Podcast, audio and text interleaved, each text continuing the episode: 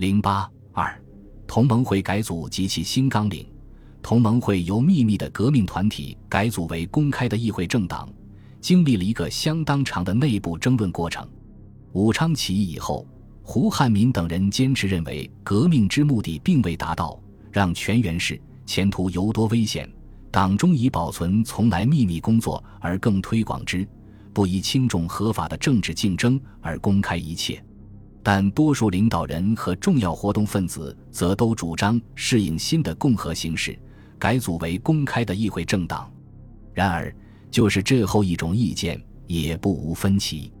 曾一度以庶务干事代行总理职务的刘奎一，率先于一九一一年十二月十日发表布告政党，请取消从前党会名义书，提出自今以后务皆以提倡共和民国政体，组织中华民国政党为共同统一之宗旨。凡从前所设立党会，应请一律取消，划除枕域。共建新友。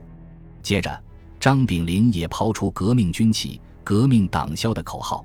在他们的影响下，宋教仁、张继、景耀月、陈其美、谭仁凤等均持同一态度，声言将选择同盟会中稳健分子，即为政党，便名更属，与同盟会分离。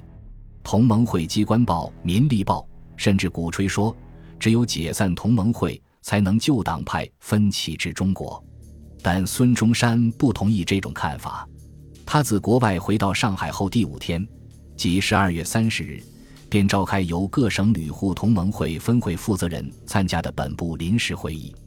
讨论通过了《中国同盟会意见书》，严厉批判“革命军旗、革命党消”的口号，强调同盟会必先自结合，完全实现民族、民权、民生三大主义。同时郑重表示，四民国成立。全局大定之后，再定期开全体大会，改为最宏大之政党，仍其主义，别草新制，公布天下。这表明孙中山虽赞成改组同盟会为公开的议会政党，但不同意取消同盟会名义，也不赞成马上改组。孙中山所以不赞成马上改组，据他自己说，一是因为中华民国成立之初，凡我同志皆奔走国事，无暇顾及党事。二是为了避免一党专制，他说：“当南京临时政府成立之时，中国无所谓政党，同盟会习革命成功之时，若及时扩充规模，改组政党，则风靡全国，意义终始。”同仁等屡以示劝，而鄙人不为稍动者，知政府之进步，在两党之切磋，一党之专制与君主之专制，其必政府相等，自己已知政权。倘又立刻组织同盟会，岂不是全国俱系同盟会而又复似专制？因此，孙中山坚持保存同盟会名义，暂不改组为议会政党，而只是加以适当的整顿。孙中山这次整顿同盟会的努力，虽也收到一定的效果，使宋教仁、张继等人放弃了便民更属的主张，表示愿继续留在同盟会内，以保持革命精神。但却未能使多数同盟会员接受他暂不改组，以求他党发达的意图。会后不久，美洲旧金山同盟会员武平一便拟就同盟会改组政党计划大纲，函请孙中山和黄兴、宋教仁等人乘南京临时政府成立之机，速集各省及海内外支部开全体大会，宣布改组政党，直势力于议会，为实行三民主义之准备，并坚决主张。不让一党标榜相异之政纲，治防建立宪政之进行。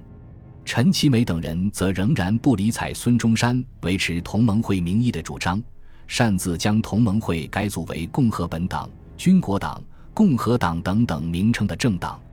在此纷乱的趋势下，同盟会本部不得不于一九一二年一月二十二日在南京召开大会，讨论同盟会何去何从的问题。黄兴、胡汉民。代表孙中山以及各省代表均出席会上，赞成与反对改组两派展开激烈争论。最后，赞成一派占多数，通过改组政党的决定，同时修改同盟会誓词为推翻满清政府、巩固中华民国、实行民生主义，改选汪精卫为总理。但是，由于孙中山事实上仍不赞成拒而改为政党。而汪精卫又不肯担任总理职务，所以大会之后，具体的改组事宜实际上并未进行。到二月底三月初，全国阻党形势日益高涨，且对同盟会越来越不利。一方面，立宪派就官僚利用阻挡机会，加紧联合非同盟党之力，以摧陷同盟党；另一方面，同盟会内部自行社会阻挡、各行其事的现象也越来越严重，使同盟会实力大受影响。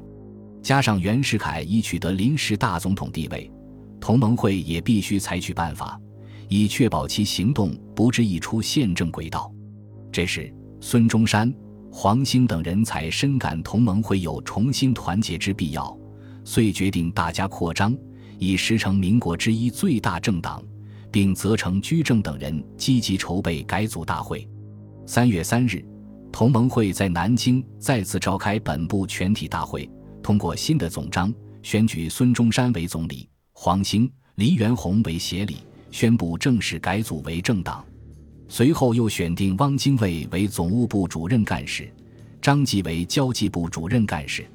不数月间，而会员增至十数万人，支部便于十八行省。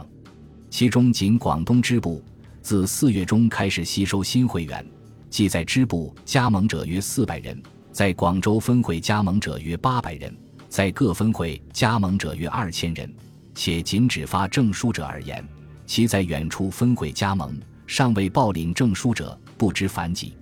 这就为日后国会选举的胜利奠定了基础。四月二十五日，随着北京临时政府建立，同盟会本部由南京迁往北京。新的《中国同盟会总章》规定，以巩固中华民国、实行民生主义为宗旨。它的政纲是：一、完成行政统一。促进地方自治，二实行种族同化，三采用国家社会政策，四普及义务教育，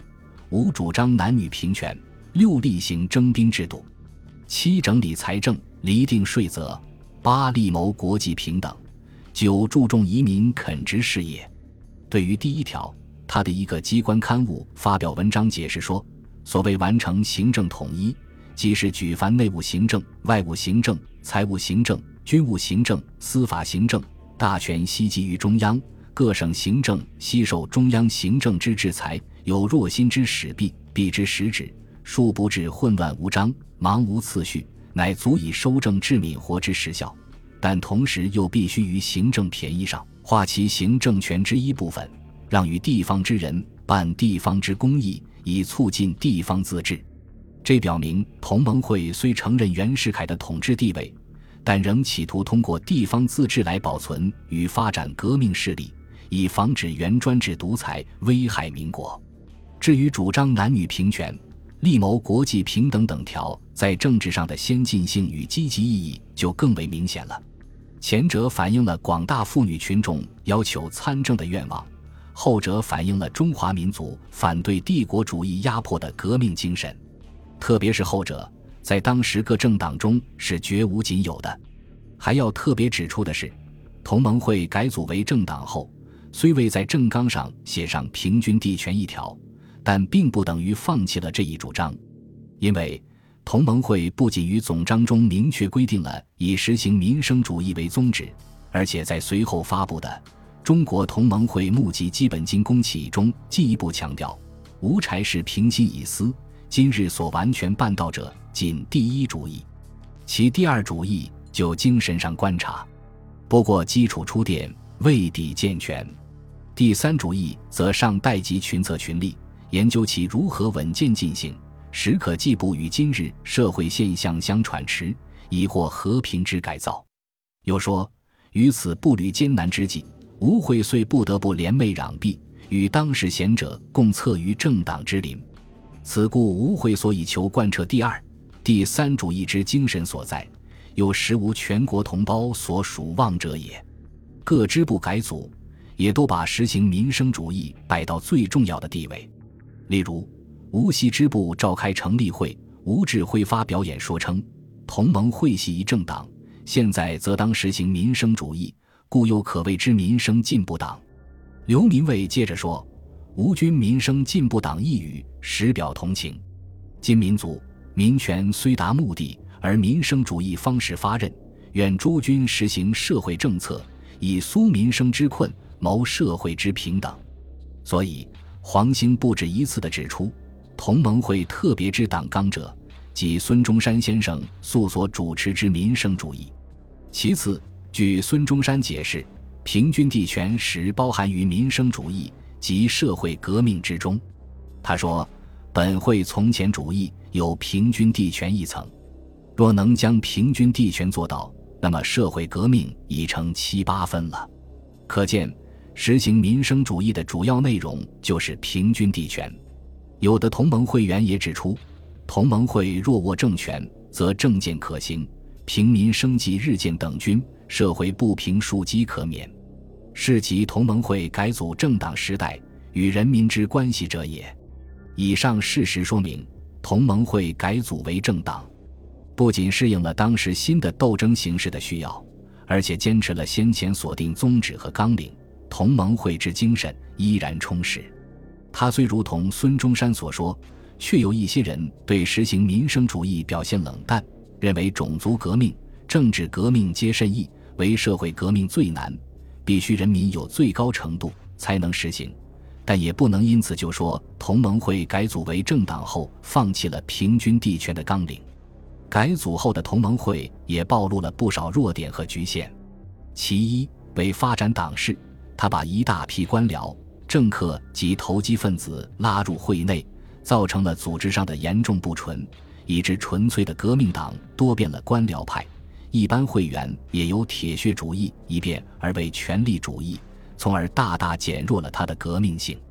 其二，他虽推举孙中山、黄兴为总理、协理。但孙中山醉心于实业救国，黄兴困于南京留守事务，两人都不注重党事。作为辅佐总理或协理指挥本会一切事务的总务部主任干事汪精卫，先是立辞不就，继则不顾本部一再挽留，放羊出国。代理主任魏晨祖又自感众望难服，不甚热心，所以。改组后的同盟会始终没有形成一个能率领全党为实现其政纲而进行有效斗争的坚强领导核心。其三，由于缺乏领导核心，会员意见分歧，步调极不统一。即如孙中山、黄兴倡导的国民捐，也未能在党内取得一致意见。宋教仁认为缓不济急，不表同意。谭仁凤则诋毁为信口狂谈。无一时已及，同盟会议员也多持消极态度，因此轰动一时的国民捐活动，最后不能不以流产而告终。所有这些都说明，同盟会还不是一个有组织、有纪律、能了解本身之职任与目的之政党。本集播放完毕，感谢您的收听，喜欢请订阅加关注，主页有更多精彩内容。